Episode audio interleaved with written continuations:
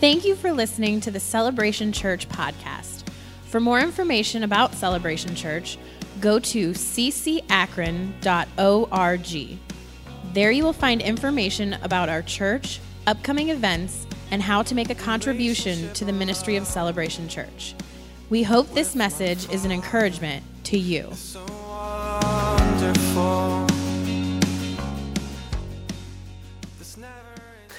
How many of you have ever had a bad experience at a restaurant before? Yeah, uh, pro- probably, probably most of us, if not all of us. After we moved here, actually, we were still in the process of moving here. One of the difficulties when you move to a new town is you don't know where to eat and you don't know where anything is at. So, and no, I'm not going to talk about Bob Evans. So, if anybody's wondering, I'm not going there. Actually, I asked my wife the other day if we could go to Bob Evans so I could get biscuits and gravy. I don't know who said biscuits and gravy and connected Bob Evans for me, but it put a curse on me. And uh, she said no, we didn't go. But anyway, so eh, for those of you that are new, you probably don't get that joke. You'll have to come back a couple weeks and you'll understand why I say Bob Evans. But anyway, so after we first moved here, we were looking for, you know, where to go, where was a good place to, to eat.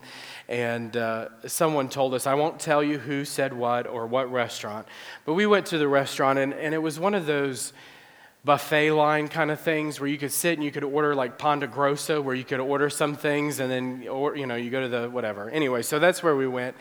And uh, we ended up getting sick from that meal.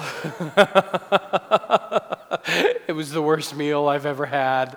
We ended up getting sick from it, and I thought, who in the world? And then we thought that was the only restaurant around because we didn't explore. We, didn't, we hadn't gone out and explored yet. And so we started talking and thinking, Lord, help us if this is the only restaurant by our church. we're going to have we're going to have difficulties, you know, trying to find a place to eat. And then and then we embarked on Howe Avenue and we realized, wow, there's a whole lot more restaurants around here than what we thought. And why in the world did they recommend this place out of all the places here on Howe? I mean, couldn't you at least say Applebee's is right down the road, you know? Uh, anyway, so we had our bad experience. And then, of course, being from Louisiana, New Orleans, everybody wants to tell you where the good food, New Orleans food is. Well, let me just help you.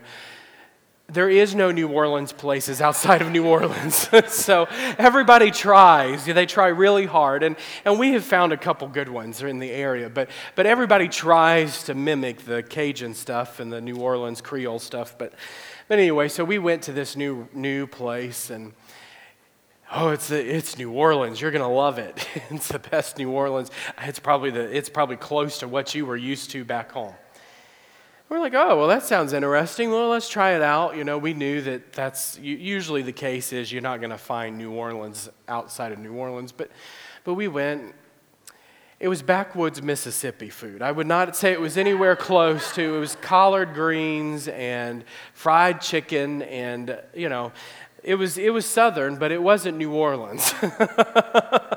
so, so if your idea of New Orleans food is it's collard greens and fried chicken and big heavy gravy and all that stuff, that's more Mississippi. But anyway, we, we found out we had our bad restaurant experiences. Y'all are tired of me talking about food because you're getting hungry. Anyway, we've also had really good restaurant experience. Anybody ever had a really good experience? We went a couple of years ago. We were in uh, Texas and someone said, "Oh, you need to go to the Cheesecake Factory. You need to go down the road to the Cheesecake." Anybody been to the Cheesecake Factory before? Uh, y'all are getting really hungry. I just see your your eyes are rolling back in the back of your head this morning.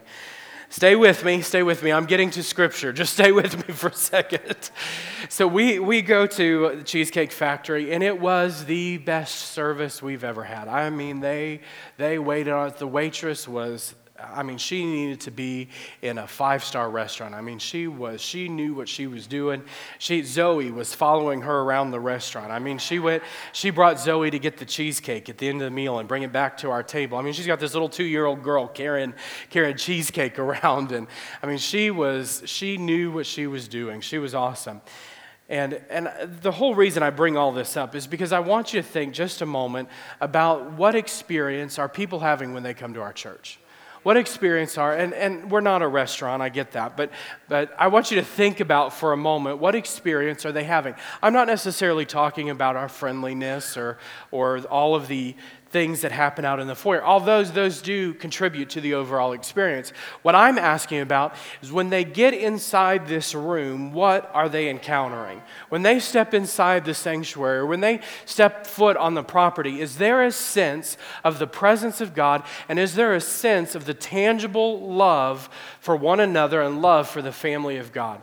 That's the question that I want to ask you today. Are when we say I love my church, are we serious about what we're talking about or is it just empty words? You see, when we say, I love my church, it's not actionless words. There's action that has to happen behind that. And so I want to take a look at today about love through sharing. How do we share our lives with one another? Inside these four walls and outside these four walls. So if you have your Bibles, Matthew chapter 5. And we're going to go to verse 13. Matthew chapter 5 and verse 13. As you're turning there, let me ask you this How do people experience the kingdom of God in our church? How are they experiencing, whether it's Night of Hope or Wednesday night service or, or Sunday morning service or any of the events that we do, how are they experiencing the kingdom of God? Let's read Matthew chapter 5 and verse 13. It says, You are the salt of the earth. But if the salt of the earth loses its flavor, how shall it be seasoned? It is then good for nothing but to be thrown out and trampled underfoot by men. You are the light of the world. A city that is set on the hill cannot be hidden. Nor do they light a lamp and put it under a basket, but on a lampstand, and it gives light to all who are in the house. Let your light so shine before men that they may see your good works and glorify your Father in heaven. So, Jesus gives us two metaphors here about our lives as salt and as light. Now, what are some of the properties of salt? Anybody? What are some of the different properties of salt? Okay, it's a preservative. I've heard that. It's a preservative. And so, like salt, we become a preserving agent in this world. We preserve the gospel, we preserve the ministry of the gospel and the power of God. What are some of the other uh, aspects of salt? It's, it's a cleaner, it cleanses, it's a flavor, it has flavoring agent, it's got medicinal purposes. All of those things are the, the power of salt. So Jesus is comparing our lives to the power of salt, that we add flavor, that we bring healing, we bring life, we bring flavor and zest. Does your life bring flavor to those around you? Do you provide zest? I'm not talking about someone coming up and giving you a good lick and saying, mm. Does your life enhance the people who are around you? And then, secondly, he uses the, the metaphor of light. Have you ever been in a dark place before that had little or no light? A couple of uh, years ago, I went on a men's retreat and I was walking through the woods with one of my friends, and there was no light. Absolutely. I mean, we had the light of the moon, and that was it. And so, as we're lo- walking along through the woods at night, all of a sudden, what happens when you're in the woods at night and you're walking without a light? You start walking into things. Um, things that freak me out called spiders. I hate spiders. I have, a, I have a very holy fear of spiders. I can't stand spiders. And so you're walking, and then all of a sudden, what happens? You walk through the spider web, and the first thing you want to know, especially out in the middle of the woods, what kind of spider is crawling. And then there's probably nothing crawling on you, but you feel like everything's crawling on you. There's nothing, there's probably no bugs on you, but you feel like there's a tarantula crawling up your back, even though there's no tarantulas in that part of of the country. You know, you just feel like you're freaking out because there's no light exposing the darkness. What happens when you turn on the light switch? Darkness leaves. What happens when you and I step into the room? There ought to be an atmosphere change when you and I walk into the room. We are to be carriers of the light and the power of God. We are to be carriers of the presence of God in such a way that there is a distinct atmosphere change, that people notice the difference because resident on the inside of us, resident in our lives, is the same power that we talked about earlier that raised Christ from the dead. If that resurrection life is radiant in us, it affects people around us. And so we begin to share the love of God that we've encountered with others. We become, as it were, I like this term, curators of the kingdom of God. We become handlers, stewards of the kingdom of God in our lives. We can't just say, I love my church and have no action. I love my church, but only inside these four walls. I love my church, but only this section. Now, when we love our church, there's an abundant overflow, which, by the way, I love that section too. There's, there's an abundant overflow of the power of God in our community. There's, a, there's an overflow of what we've experienced within our community. We begin to share the life and the love of God with those around us. I want you to take a look at the New Testament church just for a moment.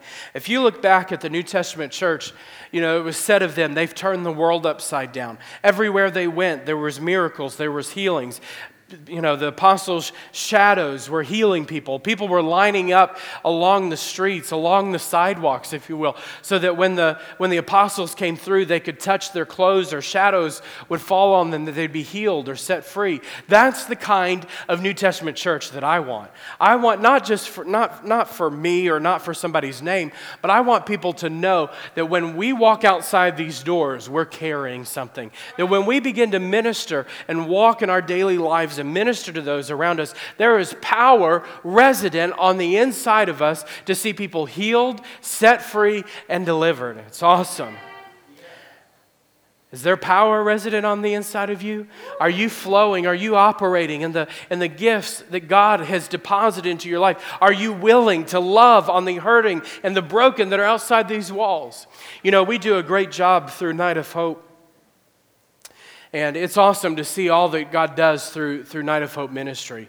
You know, this past, this past Wednesday, we had again 250 people served and 750, 800 meals served and clothes and haircuts. And I can't even keep track 20,000 something, 21,000 meals in total and 300 haircuts and all this. I can't keep track of all of this.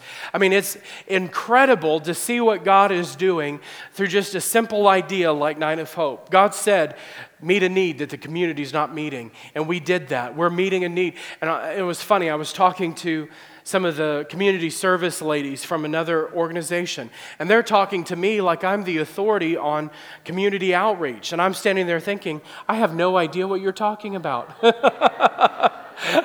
All I know to do is open up our church doors and say, Whosoever will come, and they're coming. That's all I know. That's what, that's what we're doing. We're just loving on people, we're sharing the love of God with our community. And uh, so it's interesting to watch. I, I was on the phone. I've got a meeting on Tuesday at the mayor's office with, with things that are happening there that we're going to be hosting. And I'm, I'm finishing up the conversation with this guy from the mayor's office, and he says, So, how are you ready for your event tonight? And I'm thinking, my event tonight what are you talking oh night of hope yeah that's tonight you know i'm just thinking what are we we have an event every day of the week what are you talking about there's a i'm like i'm trying to keep track of all of this what are you saying and he, night, you know, Night of Hope, are you ready? Oh, yeah, we're excited about Night of How does the mayor know about Night of Hope? And the, so it's on their radar. God's moving and doing incredible things in our church as we share the love of God with those around us. When you experience, when you and I experience this love of God for ourselves, it becomes our experience to share with those around us. You cannot disconnect. Jesus says here, he uses these metaphors light and, light and salt. You can't disconnect these metaphors that he's giving from the scriptures earlier. He's talking about the Beatitudes, and the Beatitudes then flow into this metaphor of salt and light. The Beatitudes here in Matthew chapter 5 Blessed are the poor in spirit, for theirs is the kingdom of heaven. Blessed are those who mourn, for they shall be comforted. Blessed are the meek, for they shall inherit the earth. Blessed are those who hunger and thirst for righteousness, for they shall be filled. Blessed are the merciful, for they shall obtain mercy. Blessed are the pure in heart, for they shall see God. Blessed are the peacemakers, for they shall be called the sons of God. Blessed are those who are persecuted for righteousness' sake for theirs is the kingdom of heaven. Blessed are you when they revile and persecute you and say all kinds of evil things. Uh, you know, we were okay up until that part. Most okay, Jesus, we love the Beatitudes. Oh, stop. Let's take out verse 11. Blessed are you when they revile and persecute you and say all kinds of evil for you because of because of my name. So you can't disconnect the life that we live, the values and the, and the virtues that we live are connected to our salt and light in the community and those around us. In 1 Peter, Peter writes, Therefore, gird up the loins of your mind, be sober, and rest your hope fully upon the grace that is to be brought to you at the revelation of Jesus Christ. As obedient children, not conforming yourselves to the former lusts, as in your ignorance, but as he who called you is holy, you also be holy in all your conduct, in, in all your conduct, because it is written, Be holy, for I am holy. So we know that our lives have to reflect the character of God if we're going to share the love of God with those around us. You can't say, I love you, and then your character and your actions say something else. And so God's challenges us. Jesus is challenging us here with the Beatitudes, saying, You've got to have the character to match up with the salt and the light that's being produced in your life. How do we produce that? We have to get in the presence of God. If you've lost your saltiness, you got to get in to the presence of God and let Him increase your saltiness. Let the presence of God get all over you, and He'll make you salty again. Otherwise, you become tasteless. And Jesus said you deserve to be cast out and trampled underfoot. You're useless. You're pointless. If you call yourself a Christian, but there's no zeal or zest in your life that affects people around you, then you're worthless. So Jesus says you need to get in and allow the, the character of God to be developed in your life. How does that happen? By the presence of God. You and I can't, can't just go down our checklist and make ourselves salty again. I love the story of the Ephesian church, and I'm just I'm, I'm deviating from my notes slightly here, but but I feel this is worth saying. You know, I love the story of the church of Ephesus. It's one of my favorite one of my favorite churches.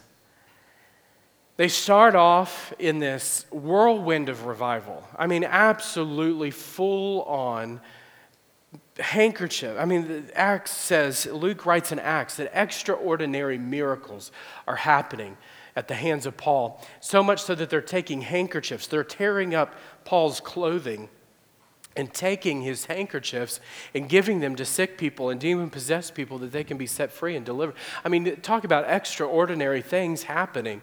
And it, it, takes note of that. Luke takes note of that. This doctor, in his natural mind, is writing and trying to extraordinary miracles. And this is how they've started. Paul goes and he finds people who are believers. They ridicule him, so he moves to another, another location and he starts teaching and preaching for eight hours a day for two years. I mean, he is absolutely blasting them with the teaching and laying on of hands and ministry. It's absolutely, absolute 100% saturation and the presence and the Word of God. Doesn't get any better than that. I mean, talk about absolutely awesome ministry. So much so that churches all over Asia start springing up because of the church of Ephesus. They, they're church planning and launching out other ministries and other pastors and church. Awesome things are transpiring. And then you get to the book of Revelation. It's interesting. You get to the end of things in Revelation. And what did Jesus say to the church of Ephesus? I, I, you have done great things. You've, you've hated the work of the Nicolaitans. You've had great works, you've done good works. But I hold this against you that you've lost your first love. You've lost your saltiness. You've lost your first love.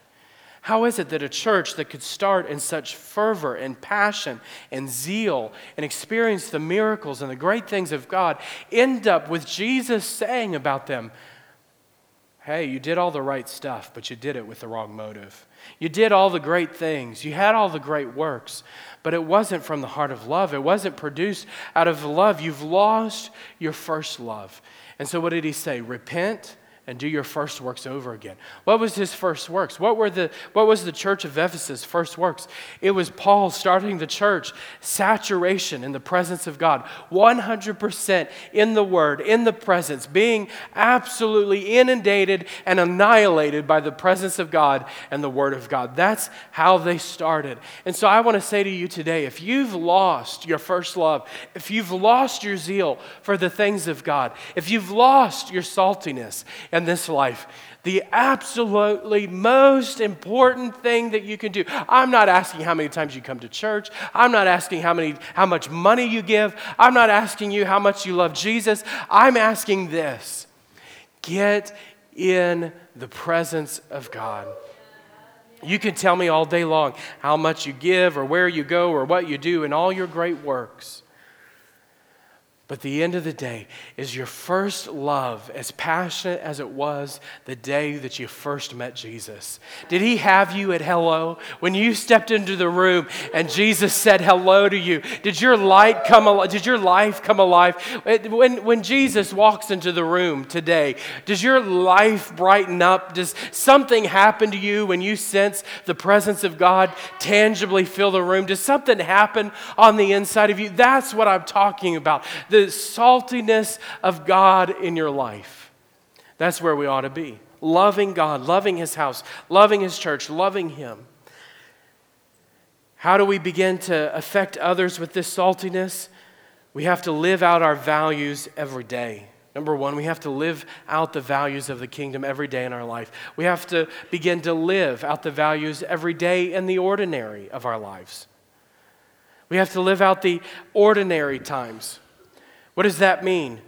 You and I, as spirit filled believers, we live in this life and we go through the ordinary, but we expect the unusual. When I go through life, I'm walking through life knowing Baby step, I'm going to worship God. Baby step, I'm going to pray. Baby step, I'm going to give. Baby step, I'm going to, I'm going to walk in the presence of God. Baby step, I'm going to speak life and not death. Baby step, I'm baby step, baby step. Christianity is a bunch of baby steps. And then all of a sudden, you've made a bunch of baby steps, just basic things. And you look back over your life and you say, wow, look what God has done. Look where God's brought me. It's just baby step. God's not asking you to make one giant leap for mankind. He's just saying, take a baby step. Take a baby step. Put your tithe in the offering plate. Take a baby step. Worship me. Open up your mouth and worship. Baby step. Just take the baby steps. And then while you're doing that, we expect the supernatural.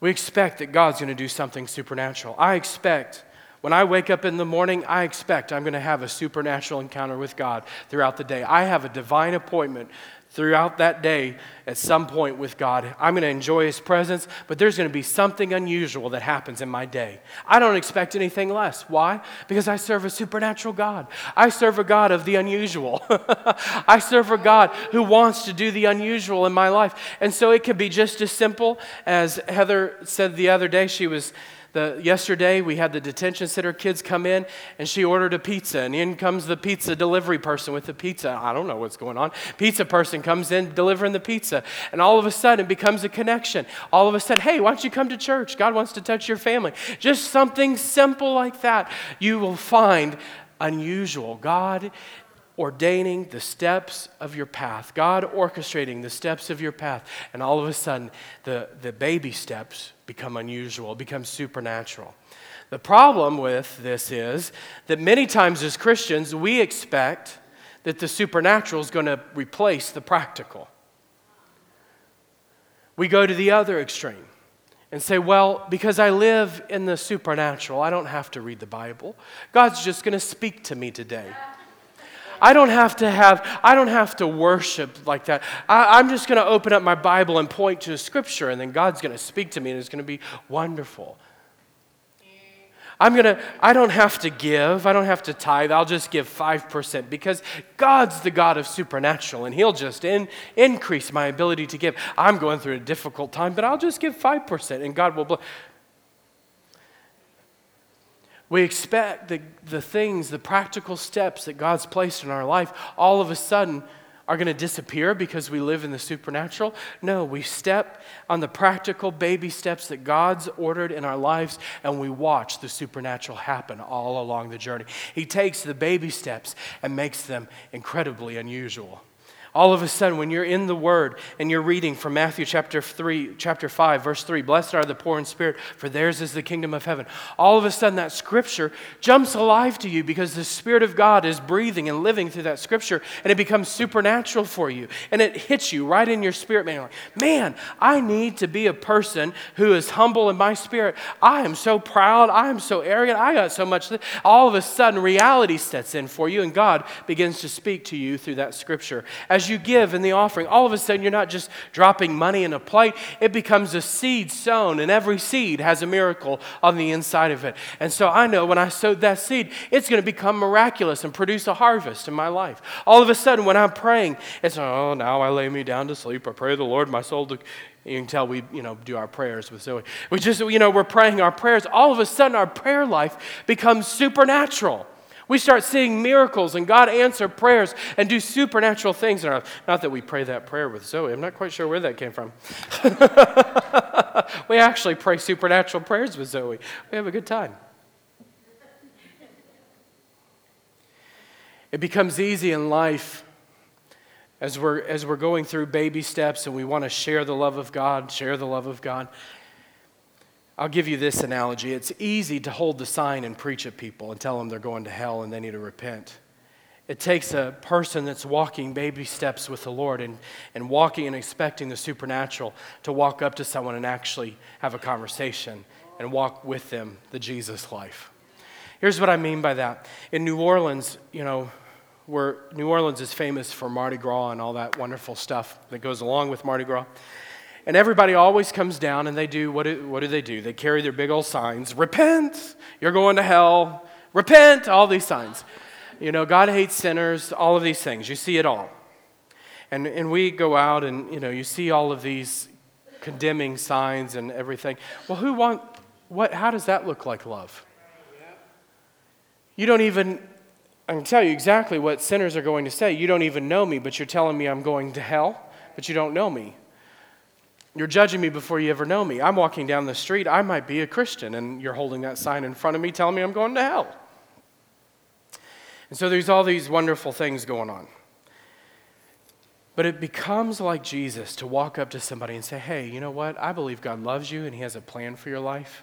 God wants to do something supernatural in your life. You start having that conversation.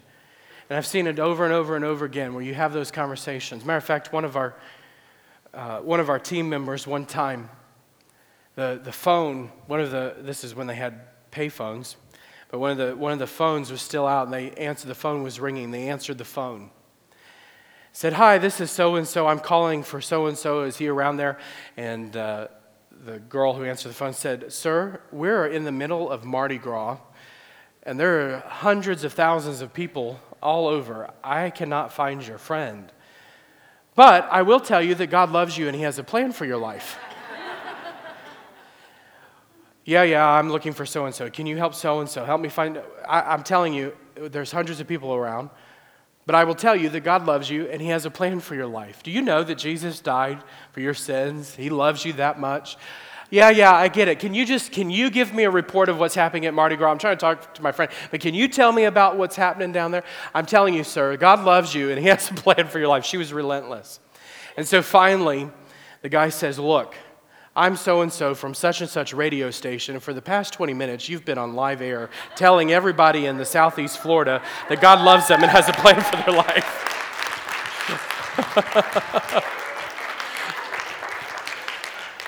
So just take the baby step. Answer the phone.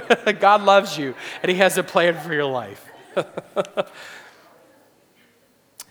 Thirdly, seeing, sorry, savoring and shining for God, being savory and shining the light of God results from our experience of God and our enjoyment of God. Are you experiencing God and enjoying God personally? You can delight in the pleasures of heaven. A lot of times we find our pleasure, we try to find our pleasure in the things of this life relationships, sin, family, money, job, success, whatever. We try to find pleasure. Today, you might be trying to find pleasure in, in something in this life. You're trying to find pleasure in it. You know, even it might be even golfing. It might be something good that you're trying to find your pleasure in. You like to golf. I like to go shoot. Whatever it is, you know, I love I love the shooting range and, and doing all of those things. And, and you might be find, trying to find your pleasure in that thing alone. And it might be a good thing. It could be a bad thing. But regardless of what it is, the pleasure that's brought from those things are temporary. You will enjoy them for this life.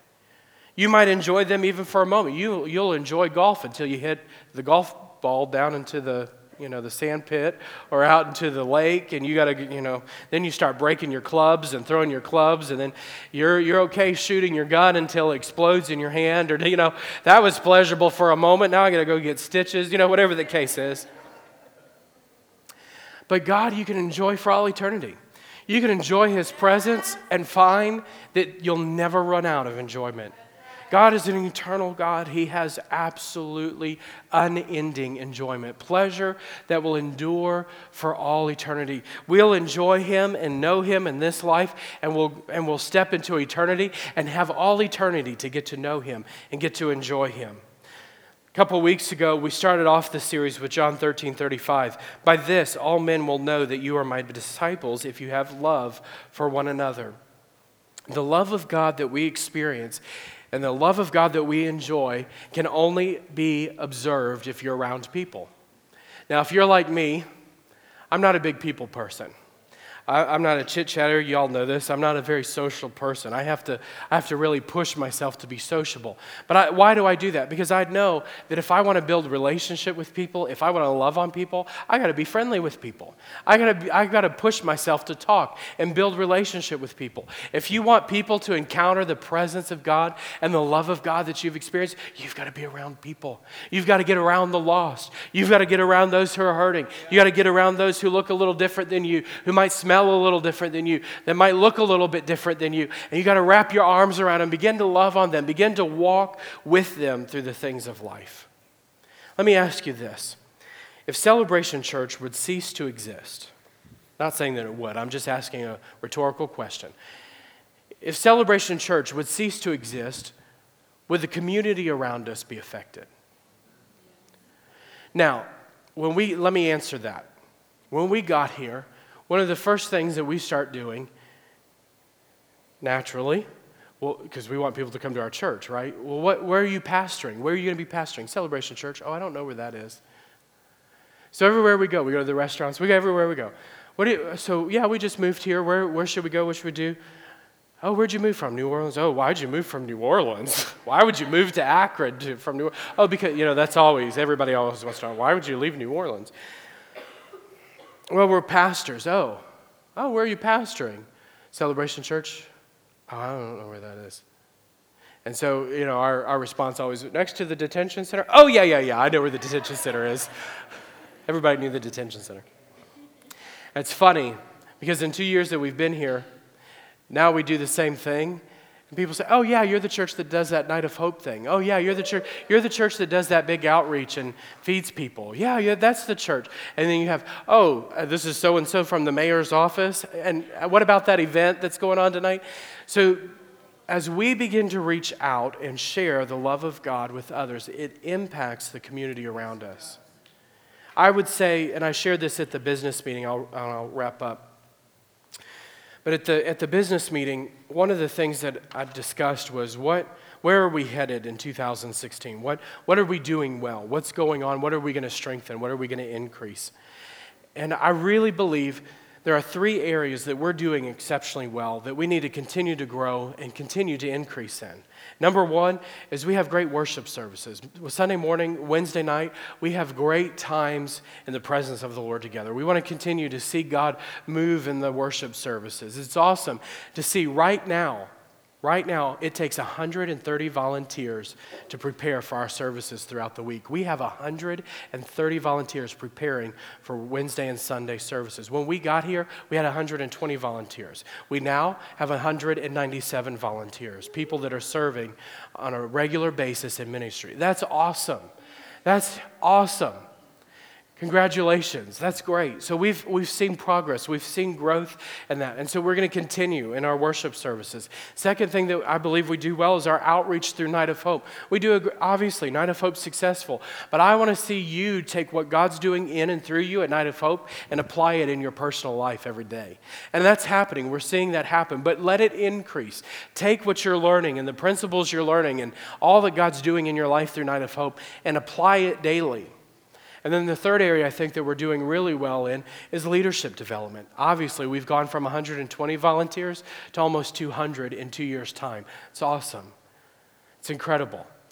So we have a system that doesn't happen haphazardly. You know, it may look that way, but there are systems and things in place that are, are helping enable that to happen. And so we want to continue to improve that and continue to grow and let God minister through people. My job as a pastor is to not do the work. My, and that doesn't mean I'm going to be lazy. I, am by, I am by far, you'll never, meet, uh, you'll never meet a more active pastor than Heather and myself. We are, we are constantly going, we are nonstop ministering. We're by far not lazy people. Well, matter of fact, I wouldn't know what to do to be lazy. I get aggravated if I sit at home for more than 10 minutes sitting down. I've got to be up doing something, reading a book. I've got to be engaged. We're not lazy. Our job is to equip you to do the work of the ministry. Our job is to empower you and give you the resources to engage. And we're seeing it happen.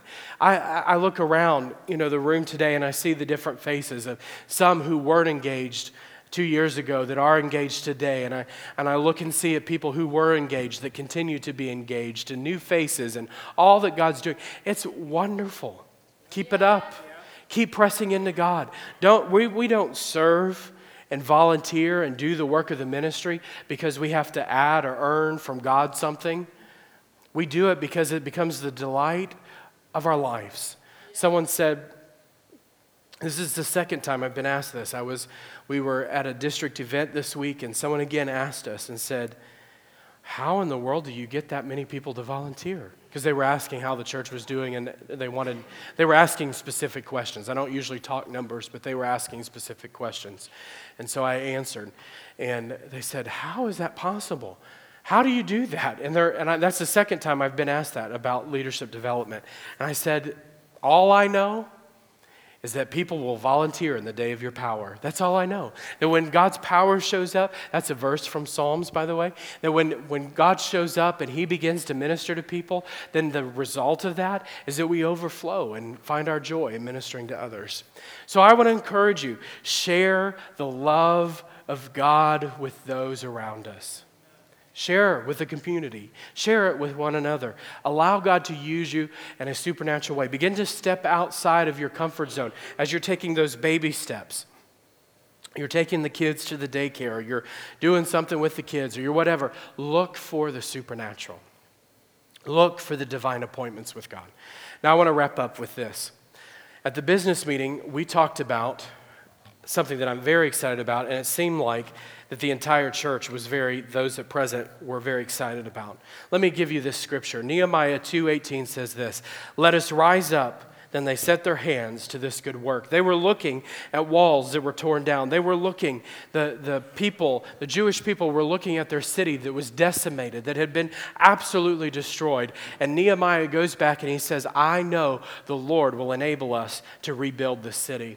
And that's, I'm looking at Akron, Ohio. I found myself praying again today on the way, on the way to church. Lord, would you revive this city? Lord, would you revitalize Akron, Ohio? Lord, would you come again Lord, not, don't make this city great because it's an oil or, or tire or anything like that. Lord, make this city great because it becomes a center for your glory. Lord, let people, again, know Akron, Ohio as the second Azusa Street. Lord, let them know it again as the place where your presence is visiting this country. Lord, do something again. And, uh, you know, so I found myself praying that again.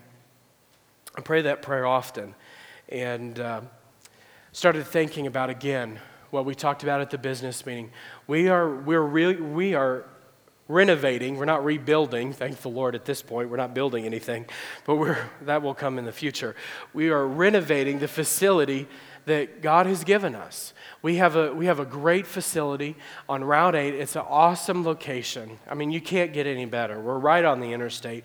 People, we've had so many people testify about how just driving by, they felt felt something on this building. People have driven by and said they've seen a cloud hovering over this building. I can't tell you how many reports we've had of that. And people driving off, finding themselves driving off the interstate and driving into the church parking lot, coming into service, getting born again. All of these things, it's awesome. So we're in a great place, but we have to renovate. It's time to rise up and do this good work. It's time to be good stewards of what God has given our church. And we want to be good stewards. We want to be here for another 65, 165, however long the Lord should tarry, years. We want to be a church that's a lighthouse, that's a light on set on a hill. That's what we just read. We want to be the light that's set on North Hill, shining out to Akron and the Great Lakes region. So we need to renovate our building and take care of it. We want to start simple. We talked about that at, at the business meeting. We have a facilities committee that's uh, doing this and how they've done research, and believe me, they're, they've done a fabulous job at researching. Uh, if I, I feel like I looked at three or four hundred samples of things. um, so we want to start simple. We want to start small with our, with our facility. We have, we have carpeting. If you take Go, just go take a walk. If you haven't taken a walk, you can go take a walk in the fellowship hall or down the fellowship hall wing, or go take a look in our church offices and see the, carpet that's fraying or bubbling up or stained. We, we have a huge need. we have a great need. And so we want to partner together and begin to do the renovation that's needed on our floors.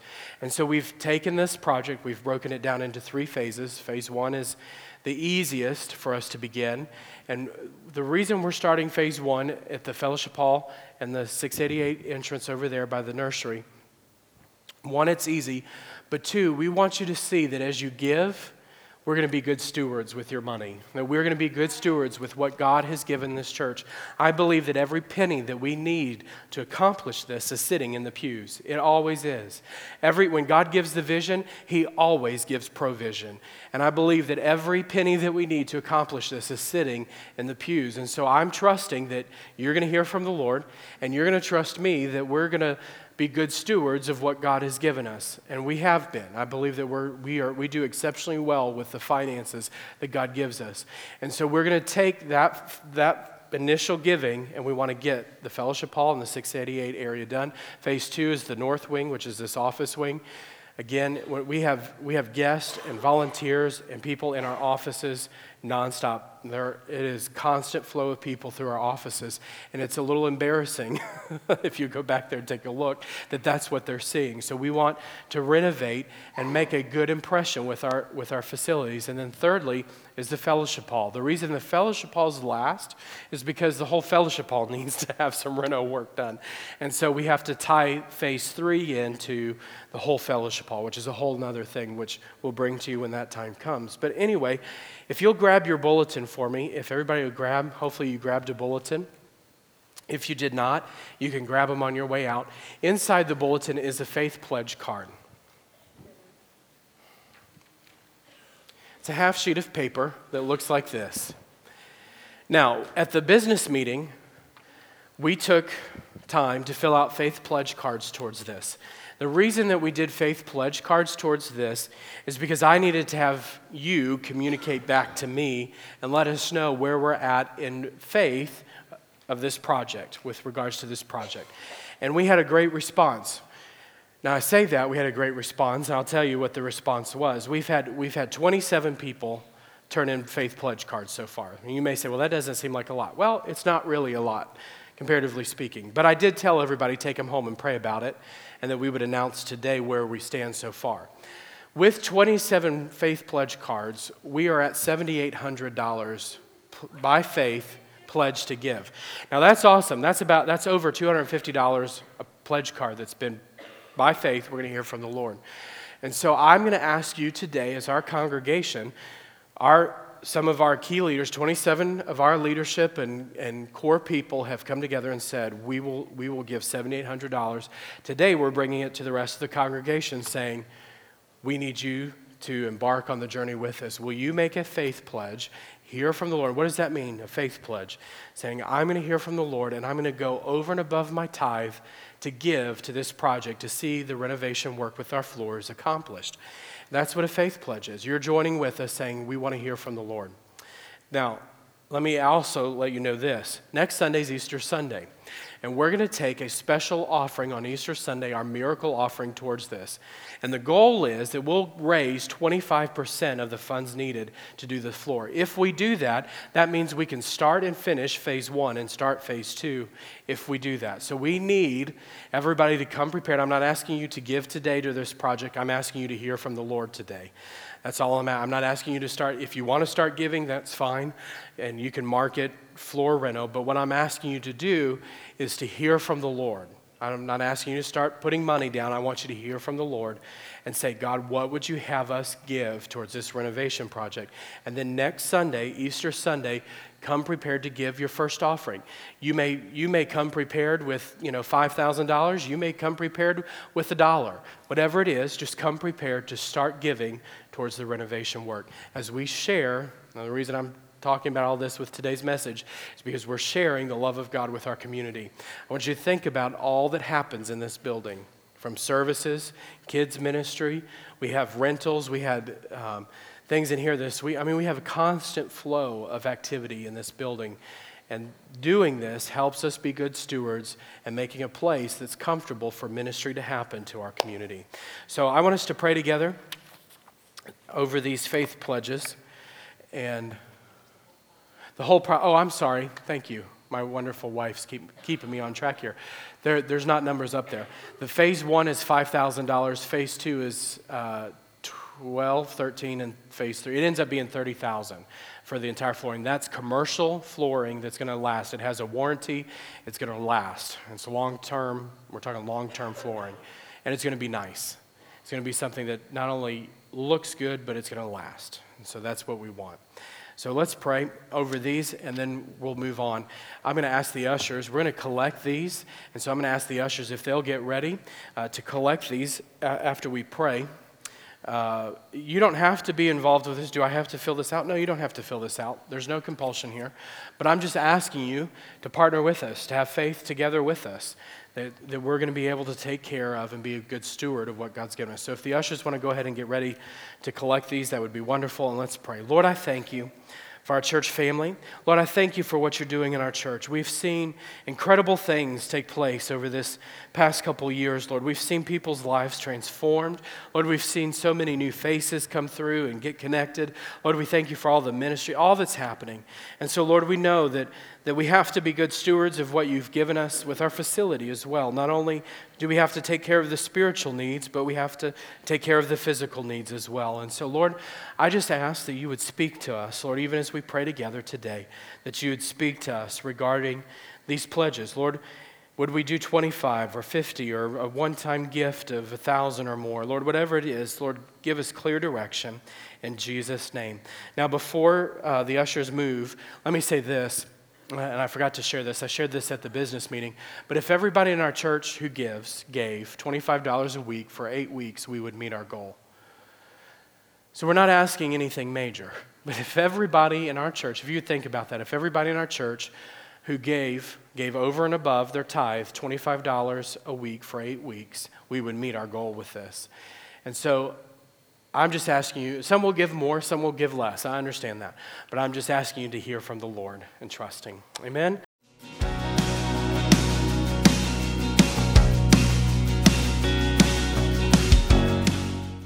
Thank you for joining the Celebration Podcast.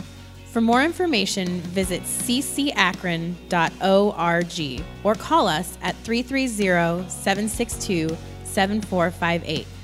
You can also download the Celebration app from iTunes or the Android store. with my father is so